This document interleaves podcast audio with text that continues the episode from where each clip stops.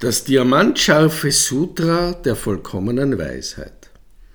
So habe ich gehört, eines Tages befand sich Buddha zusammen mit 1250 Mönchsschülern und mit vielen Bodhisattvas, Mahasattvas im Jetahain, nicht weit entfernt von Shravasti, einer Stadt im Norden Indiens. Früh am Morgen warf sich Buddha den Mantel über, nahm seine Schale zur Hand und machte sich für seinen Bettelgang auf den Weg in die große Stadt Shravasti. Nachdem er gegessen hatte, kehrte er von diesem Rundgang zurück.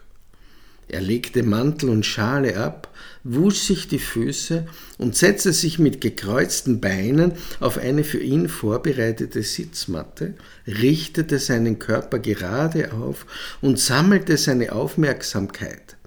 Sodann kamen viele Mönchsschüler zu seinem Platz, erwiesen ihm ihre Ehrerbietung, indem sie ihr Haupt beugten, ihn dreimal rechts herum umrundeten und sich zu seiner Seite niedersetzten. Zu dieser Versammlung stieß auch der ehrwürdige Subhuti und setzte sich. Sodann stand er auf, warf seinen Mantel über eine Schulter, kniete sich auf sein rechtes Knie, faltete seine Hände, verbeugte sich zu Buddha hin und sagte, Weltverehrter, es ist ganz wunderbar, Weltverehrter, wie sehr die Bodhisattvas vom Tathagata unterstützt und gefördert wurden. Weltverehrter, wie sollen sich Frauen und Männer verhalten, die sich auf den Bodhisattva-Weg begeben haben? Wie sollen sie vorgehen und wie sollen sie ihre Gedanken kontrollieren? Gut gesprochen, Suputi, sehr gut. Ja, es ist genauso, wie du sagst. Der Tathagata achtete auf die Bodhisattvas, Mahasattvas, beschützte und förderte sie in außerordentlicher Weise. Darum, Suputi, höre nun gut und aufmerksam zu. Ich werde dir sagen, wie sich Männer und Frauen, die sich auf den Bodhisattva-Weg begeben haben, sich verhalten sollen, wie sie vorgehen sollen und wie sie ihre Gedanken kontrollieren sollen. So soll es sein, Weltverehrter. Ich höre zu. Suputi. Alle, die den Bodhisattva-Weg beschreiten, sollten so denken. Wie viele Wesen es auch sind, ob aus einem Ei oder aus einem Schoß geboren, aus Feuchtigkeit oder durch wundersame Verwandlung entstanden, mit oder ohne Form, mit Denkfähigkeit oder ohne Unterscheidungsfähigkeit, sowie jegliche denkbare Form von Wesen.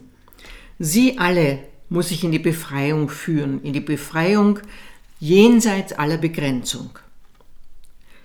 Und doch ist es so, obwohl eine unermessliche Anzahl von Wesen befreit wurden, ist in Wahrheit kein einziges Wesen befreit worden.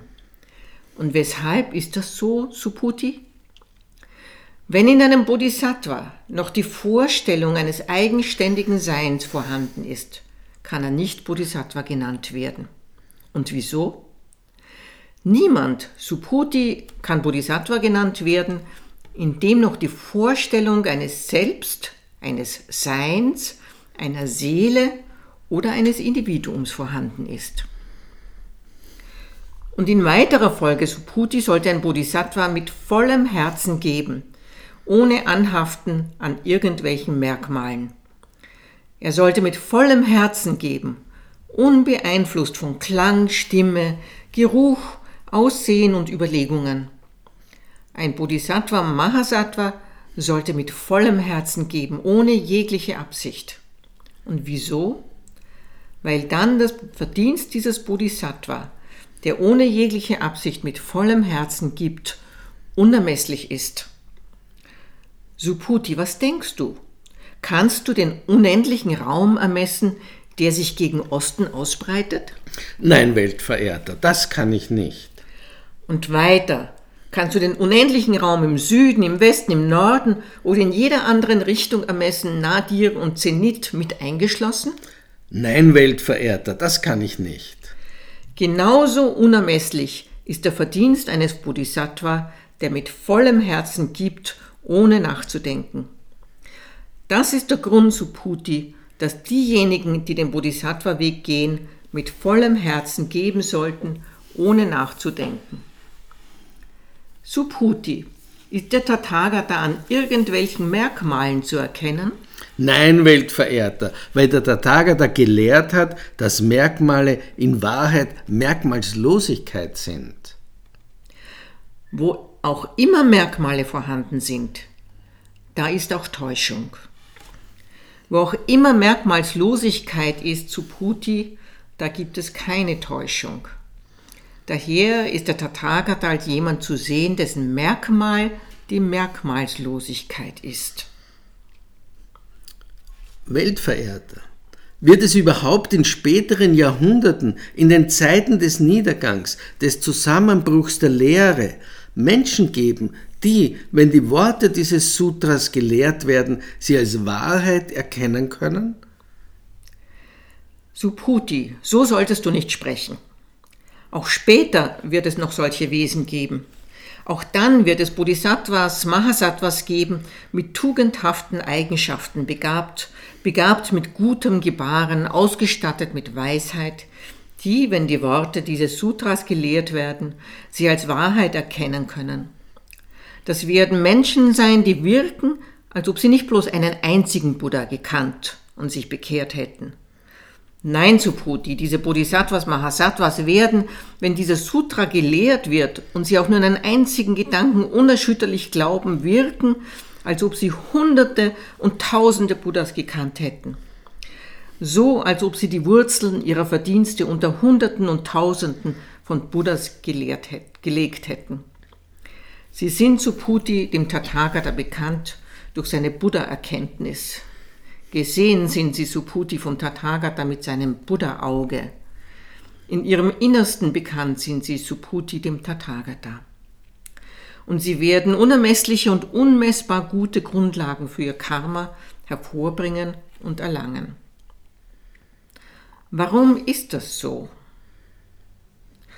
Weil Subhuti in diesen Bodhisattvas keine Vorstellung eines Selbst keine Vorstellung eines Seins, keine Vorstellung einer Seele, keine Vorstellung eines Individuums mehr vorhanden ist. Noch haben diese Bodhisattvas irgendeine Übereinstimmung mit einer Lehre, umso weniger mit Dingen, die nicht eine Lehre sind. Keinerlei Vorstellung ist in ihnen vorhanden. Und warum ist das so? Wenn Subhuti, diese Bodhisattvas, eine Vorstellung von einer bestimmten Lehre oder von Dingen, die keine Lehre sind, haben sollten, würden sie dadurch auch noch die Vorstellung eines Selbst, eines Seins, einer Seele oder eines Individuums haben. Ein Bodhisattva sollte weder eine Lehre vertreten, noch Dinge, die keine Lehre sind. Das ist die wahre Bedeutung der Aussage des Tathagata. Diejenigen, die erkennen, dass die Diskurse über die Lehre bloß wie ein Floß sind und sie aufgeben als ein nützliches Hilfsmittel, sie sollen alle Lehren aufgeben, umso mehr die Dinge, die keine Lehre sind. Subhuti. Was denkst du? Hat der Tathagata tatsächlich eine Lehre als den Weg zur höchsten Erleuchtung erkannt? Oder gibt es überhaupt irgendeine Lehre, die der Tathagata gelehrt und gezeigt hat? Nein, nicht so wie ich Buddhas Aussage verstehe. Diese Lehre, die der Tathagata gelehrt und gezeigt hat, kann nicht erfasst werden. Man kann nicht über sie reden. Sie ist weder Lehre noch keine Lehre. Und wieso? Weil sich das Unsagbare in allen weisen Menschen zeigt. Was denkst du, Suputi? Würde ein Mann oder eine Frau tausend Millionen Welten füllen mit den sieben Schätzen und sie an die Tathagatas und sonstigen Erleuchteten verschenken, würde das viele gute Grundlagen für ihr Karma schaffen? Sicherlich viele Weltverehrter. Warum ist das so? Man spricht zwar von guten Grundlagen, aber der Tathagata hat gelehrt, dass es keine solchen Grundlagen gibt. Aber wenn jemand von diesem Sutra auch nur eine Strophe von vier Zeilen annimmt, sie im Gedächtnis behält und sie anderen kundtut, dann würde er viel mehr Verdienste schaffen, die unermesslich und unmessbar sind. Und warum? Denn von diesen Zeilen hat die höchste, rechte und vollkommene Erleuchtung der Tathagatas ihren Anfang genommen. Und von diesen Zeilen haben die Tathagatas, die vollständig Erleuchteten und die Buddhas ihren Anfang genommen. Man spricht zwar von den Lehren zur Erlangung der Buddhaschaft, aber der Tathagata hat gelehrt, dass es keine solchen Lehren gibt. Subhuti, was denkst du, kommt es einem in den Strom des ewigen Friedens eingetretenen in den Sinn, ein in den Strom des ewigen Friedens eingetretener zu sein? Nein, Weltverehrter, man nennt ihn bloß in den Strom des ewigen Friedens eingetretener, denn er hat in Wahrheit nichts erreicht. Er hat nämlich nichts gewonnen, kein sichtbares Objekt, keinen Klang, keinen Geruch, kein berührbares, keine Gedankeninhalte. Man nennt ihn bloß einen in den Strom des Friedens, ewigen Friedens eingetretener.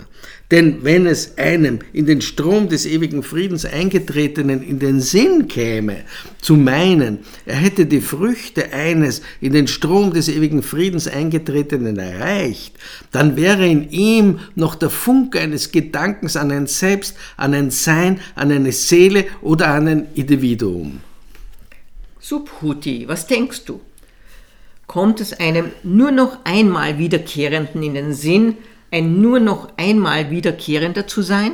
Wahrlich nicht, Weltverehrter, denn man nennt ihn bloß nur noch einmal Wiederkehrer, denn es gibt nichts, das er durch das nur noch einmal Wiederkehren gewonnen hat.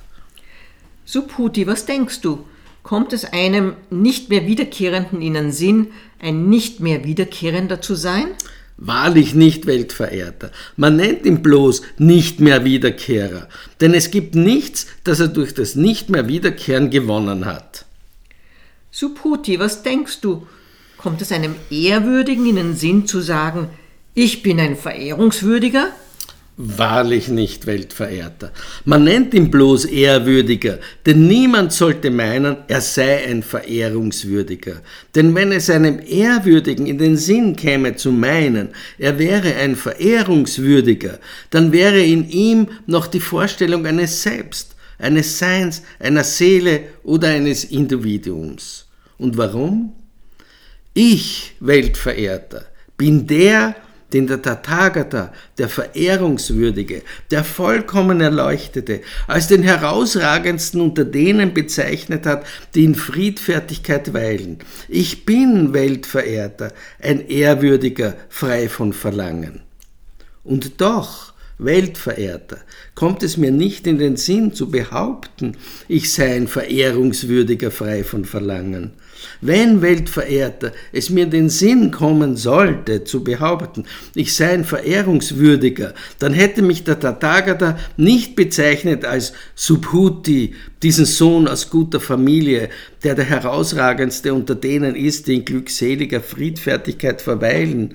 Man nennt ihn einen glückselig in Friedfertigkeit weilenden, einen, der glückselig in Friedfertigkeit weilt obwohl er nirgendwo verweilt.